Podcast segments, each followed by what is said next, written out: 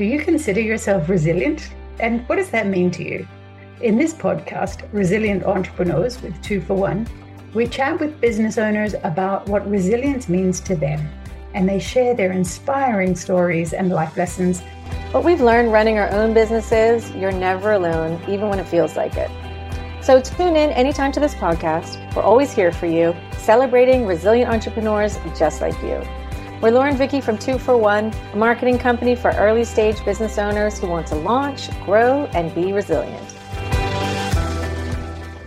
Welcome to Resilient Entrepreneurs. This is the podcast where we celebrate the stories of successful entrepreneurs who've overcome challenges and setbacks to build thriving businesses. And in this episode, we're talking with Slava Podmurnyi.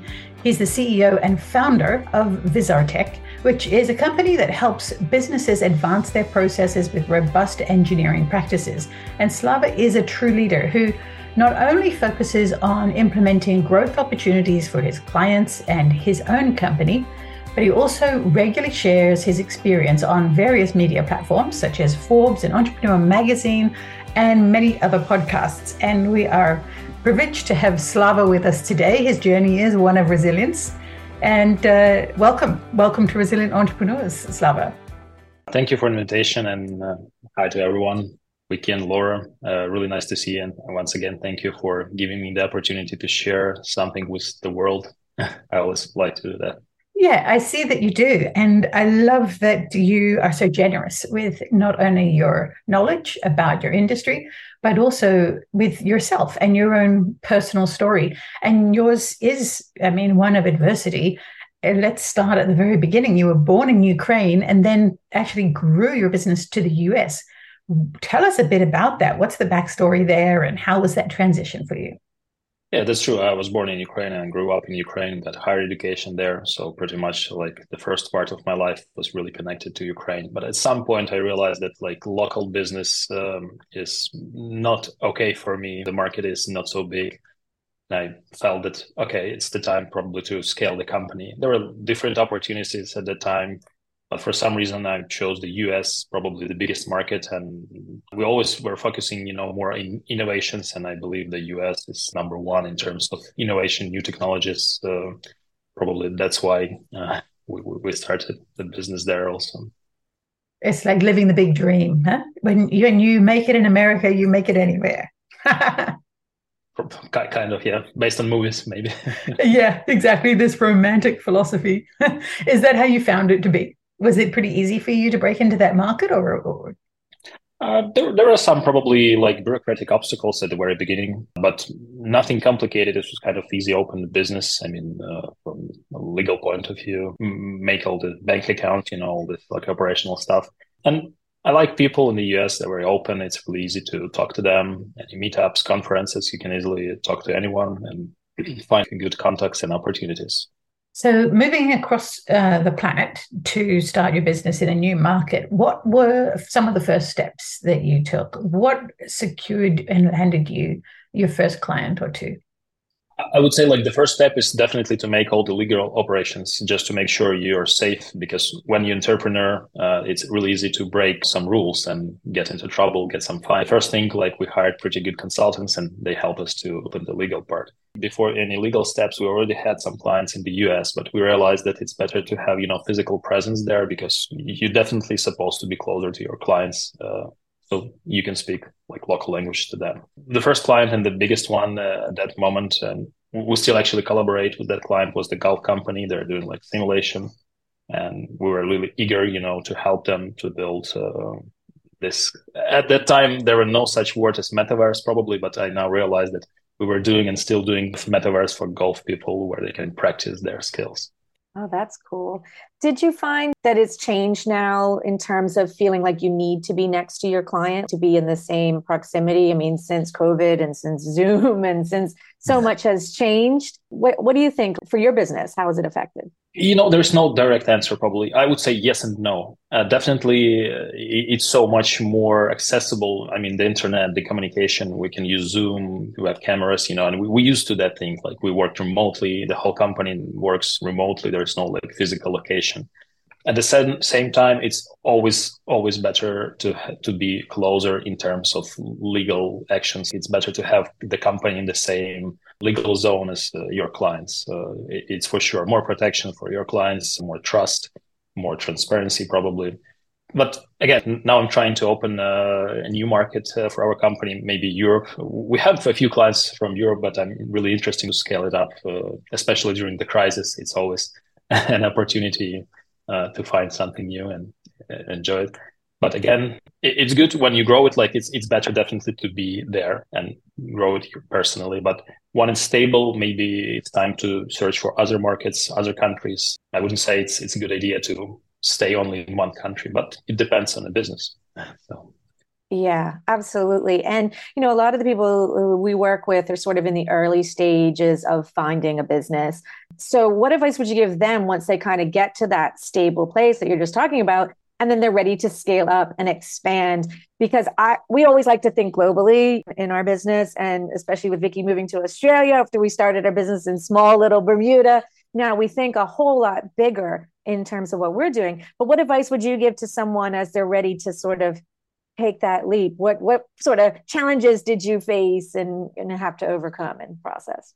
Probably, you know, cultural differences are the most complicated things. I mean, it's the same for not only for business, yes, even for just just people. So I would say it's good to study the culture a little bit. Maybe uh, you must be fluent in that language or at least have someone near you to be fluent in that local language. Of course, like we can use English right now everywhere, but when you work with local clients, again, like I'm, I'm trying to do this now in Europe and it's so much different. Uh, like everyone speaks uh, English in Germany, for example, but it's still so much better to speak German. So, and I'm studying now another language, which is probably good for my brain. I don't know. oh my goodness. How many languages are you speaking currently? Uh, three. Oh, great! Three and a half, and... I would say. I, I, speak Italian a little bit. ah, bueno. I, am not even sure if that was Italian. Oh well. um, and then, of course, I guess you're a coder as well. You speak computer language, no?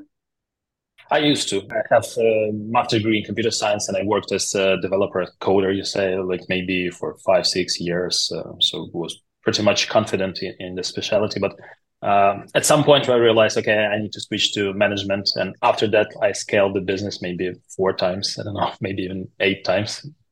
A lot. Tell us about that process, scaling a business. I mean, it's a very interesting topic. And no matter where a person is in their business, they're always considering, I think, when are they going to scale? How are they going to do the it? Big dream. How big? Yeah. What's your experience with that? again like it, it's it's really nice uh, when you're in this scale process for example now it's a crisis and i feel that like we still try to scale even despite all you know all those challenges uh, because I, I, believe the business any business is supposed to scale if the business is not scaling uh, it means you can have big troubles and very soon so it's it's supposed to be growing entity if it's not growing it's a problem uh, but when, when you scale it's it's always a challenge because uh, definitely you have more advanced things and you think about higher I don't know structures, processes, and other stuff. But sometimes people invest too much into scale itself and not concentrating on the production. Actually, you always uh, need to make sure that you have first of all enough money to do that, and secondly, like that uh, those processes will be syn- synchronically evol- evolved into kind of uh, processes which will work for your exact business and exact moment. For example, if you do very complicated team composition, it, it may be not effective for your business. You'll have zero mar- margin of it. So maybe it's better to think more in adoption way. So you need to adopt uh, the principles you need right now at the moment, but also always like think about future. Yeah, absolutely. Um, I'd like to to shift a little bit because I'm curious, culturally especially. But you know, when you go back to your childhood, what was entrepreneurship like growing up for you? Like, were there entrepreneurs in your family? Were you a kid with a lemonade stand kind of thing, or was it something came a little bit later in your life?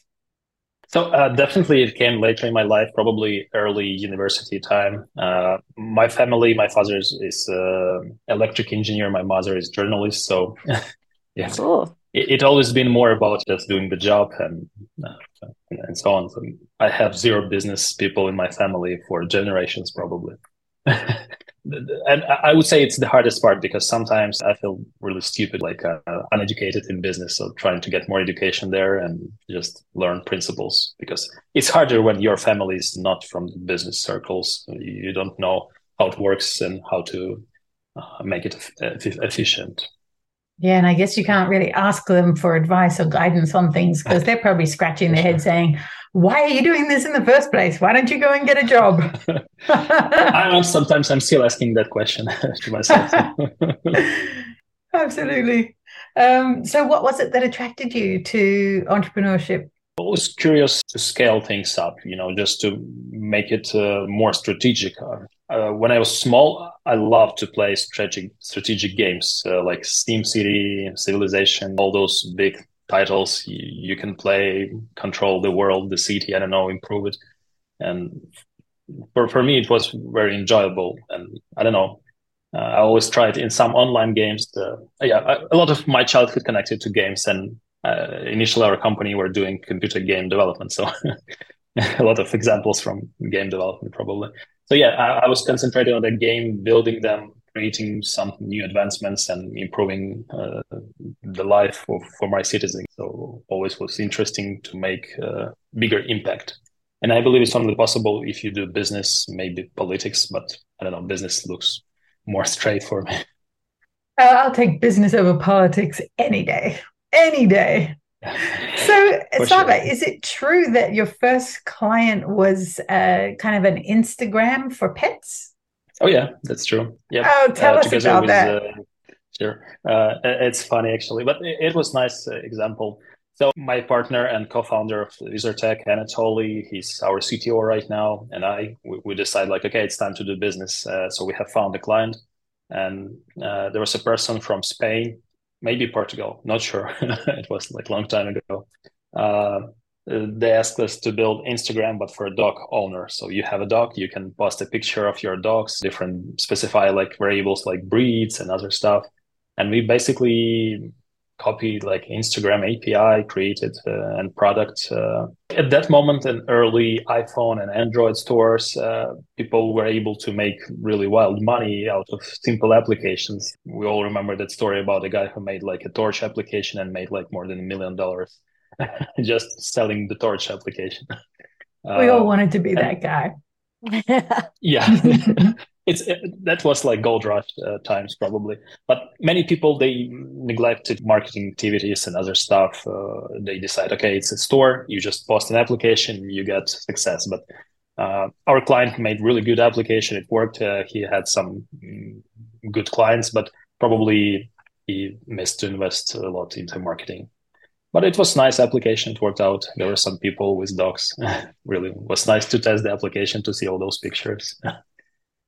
so of course, this would have been years before Instagram and Facebook was really taking off, or it was thirteen years ago. I, I, would say, yeah, kind kind of. Uh, yeah, it's like 2010 probably. Instagram was popular already, and Facebook definitely, but maybe not so popular as uh, today.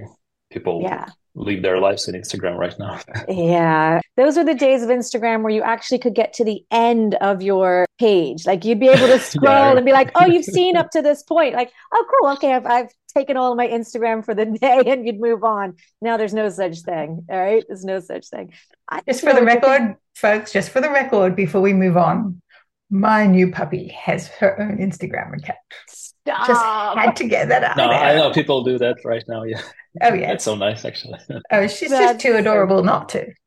So I want to know how many followers she gets in the next like six months. Six months? You're giving me six months? That's very generous. Thank you. I'll I need it. uh, I'd love to know, Slava, like what your feeling is on on what's coming next. I mean, we've been talking a lot about AI we actually just did a, a, webinar on on chat gpt and sort of the power of that in marketing um, in general but like what's what's your feeling on what's next and how ai is is going to revolutionize your business and business in general oh we already use uh, 100% of our people, our workers, experts, they use uh, AI tools for sure uh, already. And uh, a lot of people in my network said, like, if you're our employee and you're not using AI, probably we need to say you farewell. So, ah. I mean, just in, in private conversations, but still, I, I see the trend. That's uh, definitely, I believe, like in maybe a few years, maybe five years, uh, not so far away, we all be using AI on a daily basis, and it will cut, you know, some routine jobs uh, for for us. Uh, we'll rely more on AI, basically, like asking Siri for a weather today. Yes, uh, we all do that every morning, probably just. and before that people used to you know, check the skies and that, that's it. So ai will be a big thing. Everything will be using ai uh, it's just a little bit scary but some it's evolution yes. Uh, we cannot stop the progress. Yeah. I've been calling it a revolution. I think we're going to look back on this time as such a pivotal moment in history and what's going to come next. I don't think we're we can even fully understand yet. Like it's and it's just moving so fast. To me, I think it's super exciting. But definitely we hear from a lot of people how hesitant they are, how they are, are just worried about losing their jobs. But I think it's about how our jobs are going to evolve. And like you said, if you're not using it already, and I've heard this before, if you're not using ready in certain businesses, you're already obsolete. Like it's going to go so fast. You've got to be using it and optimizing what you do. Yeah. That's true. I mean, the pace is like uh, scary fast right now uh, in, in everything. Yes, like we have so many events and actions happening around us, and it, it's it's getting faster and faster. You know, like more accelerating model. I would say.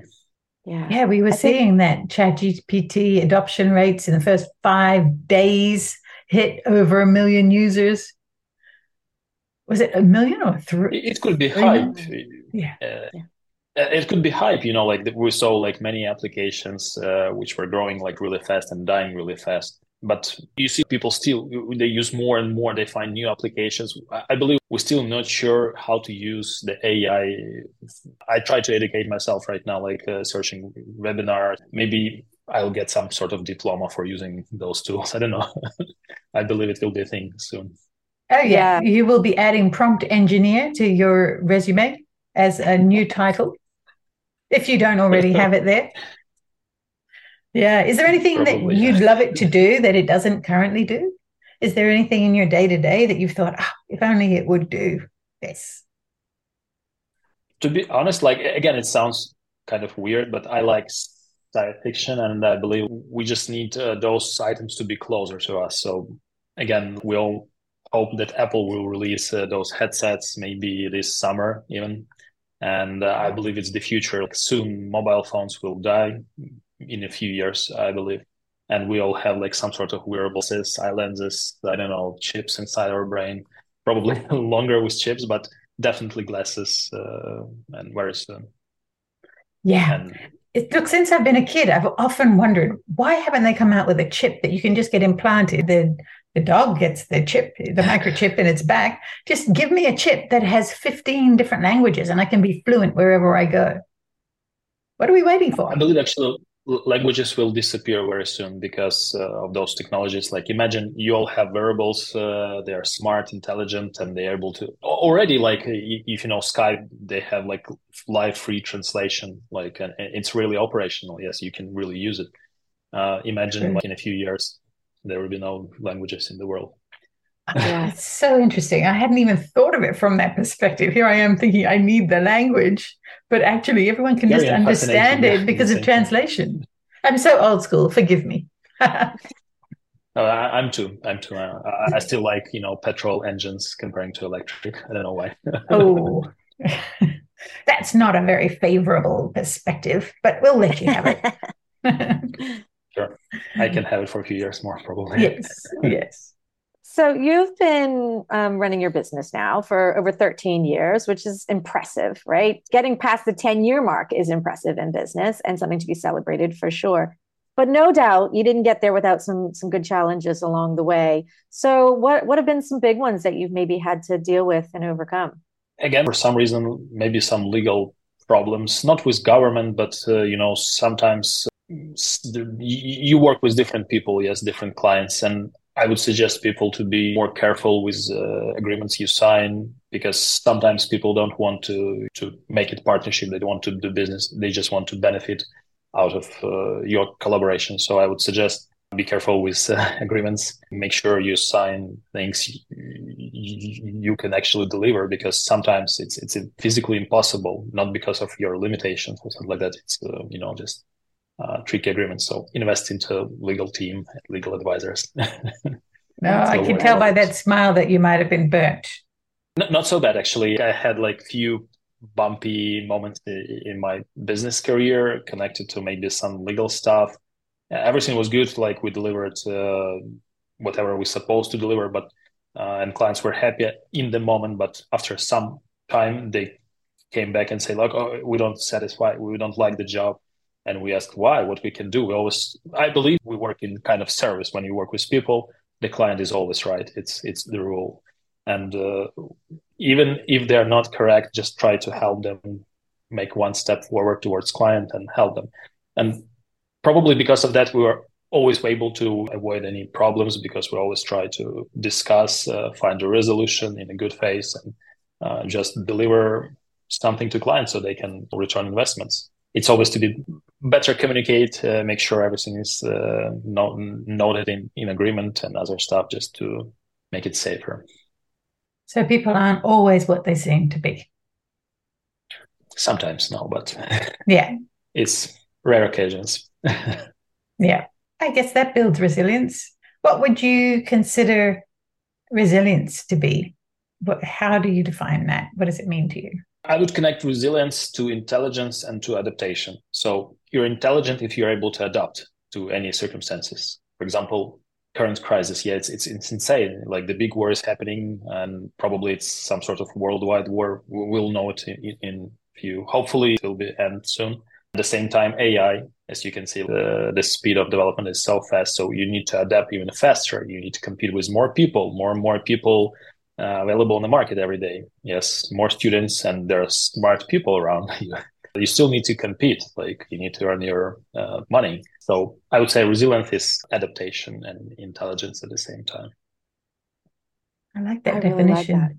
Yeah, I really like that. That's the first time someone said that um, in that way, put it in that way. And I, I really appreciate that. I think that's, yeah, yeah. I think your perspective is a little different and very interesting. And especially, like you mentioned, students, right? And and kids coming out of school now. I know I have children, they're they're 10 and 14, and they adopt all technology as soon as it's out. They're interested, they're checking it out, they're using it. And it's different than older generations that are a little hesitant to try it out.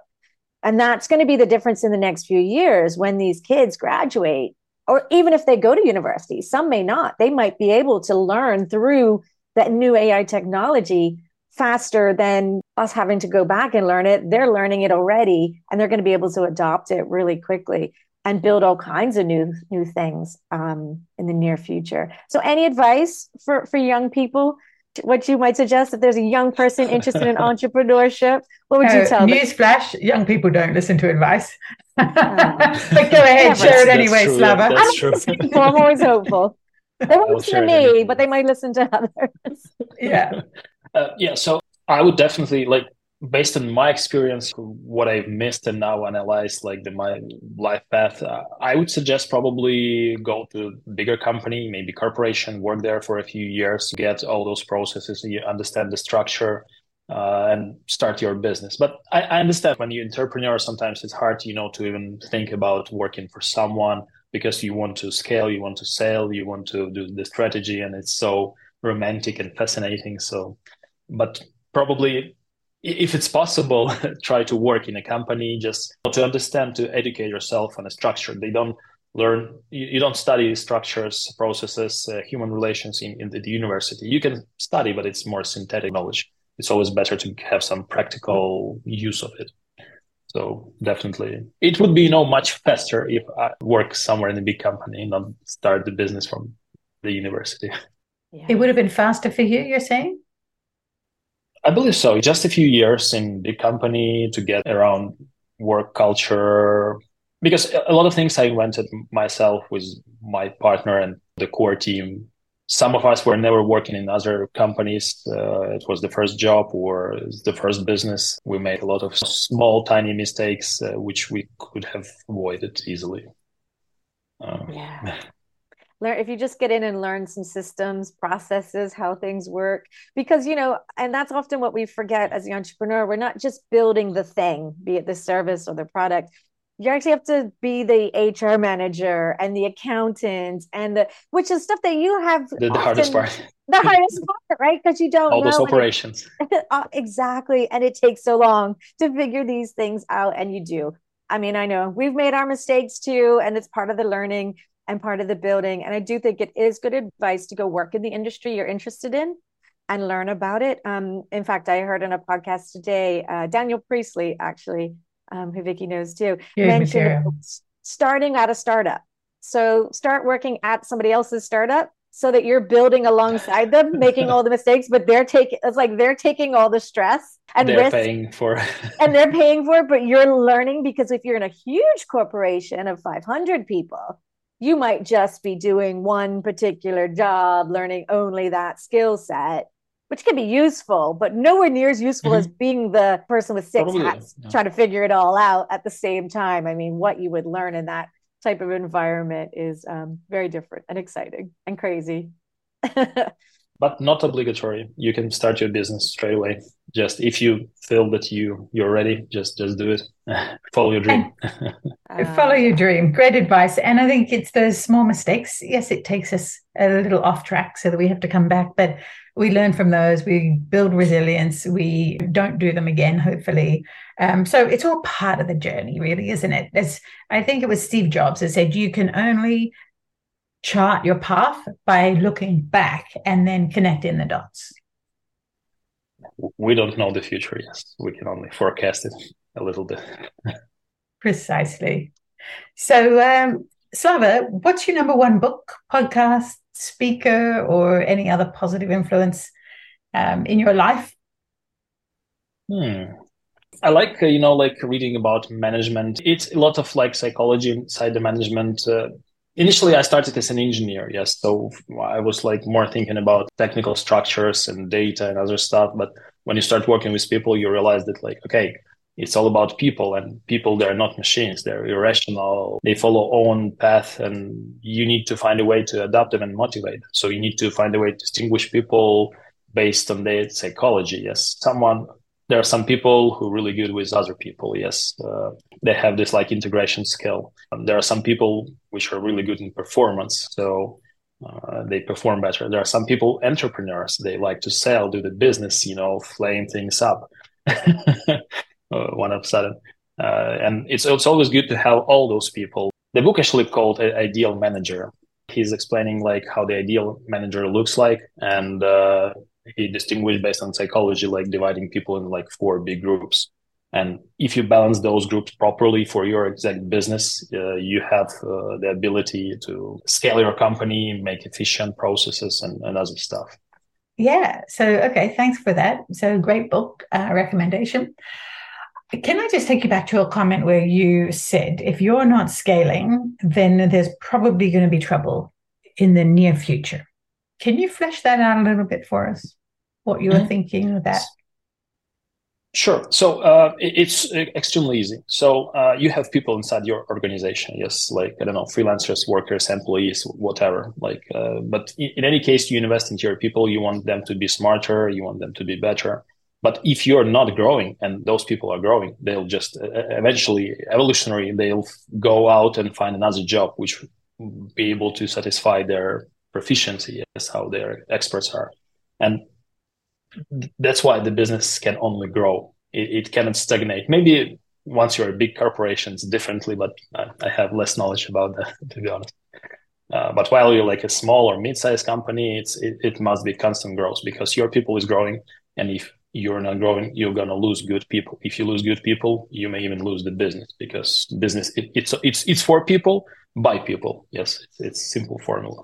Oh, that is such a good point that I haven't really heard talked about a lot, but it really is key, isn't it, to develop that team? But then you, as the entrepreneur, need to focus on how do you keep it growing? How do you keep it, you know, evolving and scaling so that you keep those good people because they're going to want to be incentivized to keep getting better too, upping their skills and leveling up the business so that you all kind of move together. It's an incredible thing to build a team like that and and difficult but exciting in the same way. I love that. So final question, what is the best thing for you about being an entrepreneur? What is it that you truly love? From time to time, I'm getting older, yes, and uh, I'm not so passionate as I used to be, maybe less active, you know, more calmer person. At the same time, I still have this when I was like playing those games in my, I was younger kid. I was playing those strategic games and uh, that feeling that you are growing, building, scaling, helping other people improve their lifestyle, um, that's what I like the best because as an entrepreneur, you can walk out during the night and got an idea like, oh my God, I got an idea. Like you just note it and you discuss with your team in the morning and it's a brilliant idea. The ability to make more artistic impact, uh, I would say, that's uh, fascinating the most for me. Slava, you've mentioned a couple of times about the crisis. We've talked very briefly about the war in Ukraine. Can we ask you personally where you are um, with all of that and how do you feel with what's going on? And um, you have an incredible leader in that country. Um, obviously, you're not in that country, which is probably a really good thing. Is there anything you wanted to share with us on that? When, when I thinking about the company, the business, the past, the history, I always like think about uh, crises. Yeah, like our company survived like a few crises, like pretty big ones, like uh, coronavirus, uh, the lockdown. Uh, we we shaped our business differently. We went from offices uh, to remote work and never came back, which is so much good. Like we're more resilient now to anything. Like you have people in different countries, it's really hard, you know, to uh, destroy the structure. At the same time, the crisis, uh, we all see the war. Yes, it's terrible, and uh, the worst uh, thing that uh, in long term it affects the economy because countries are more concentrated on military appliances and military businesses and helping people. So it's definitely evolution for everyone. Uh, we see that like weapon system are improved and even medical system are improving and other things, but still it's it's a huge gap when the whole world concentrated only on one uh, location, like one uh, problem, let's say. It's not like the Second World War, yeah, where our country was involved, like physically fighting, but I believe it's kind of uh, that crisis where everyone economically at least involved uh, and world is separated into, into camps which is not good. But it's not about politics again. It's more about economy influence on the crisis. And now we see that the whole IT sector went down by probably around uh, 15 to 20 percent around the world. Yes, less probably money for startups, less money uh, just uh, for comfort. I, I, would say people spend more for uh, surviving. Um, so that's the problem, and many businesses will probably will not survive this year. We all hope that uh, it it will get better the next one, yes, because this one looks like very hungry area, let's say, for everyone on the market.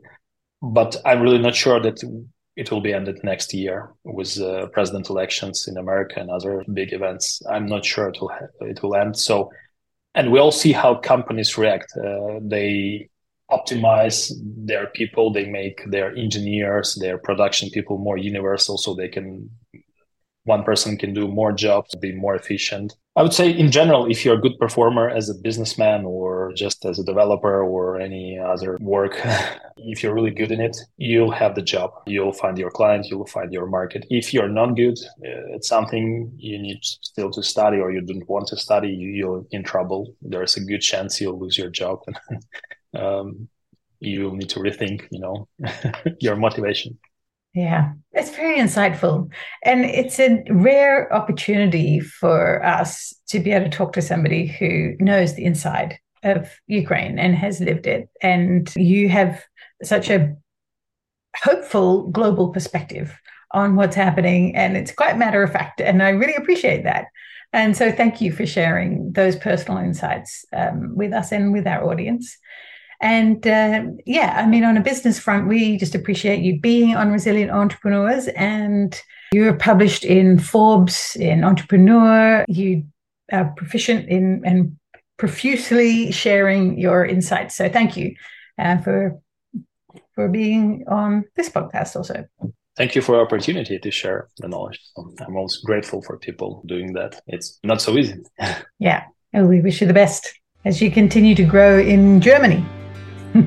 Thank you. New market awaits. yes. True. Wonderful. Best of luck with it all. See you again. Thank you. Thanks for joining us on Resilient Entrepreneurs. We're Lauren Vicky from 241. We love supporting entrepreneurs, especially with mindset, marketing, and motivation, which is why we've built an incredible community of business founders who meet weekly in the Level Up League. If you'd like to know more about it, look us up at 241branding.com.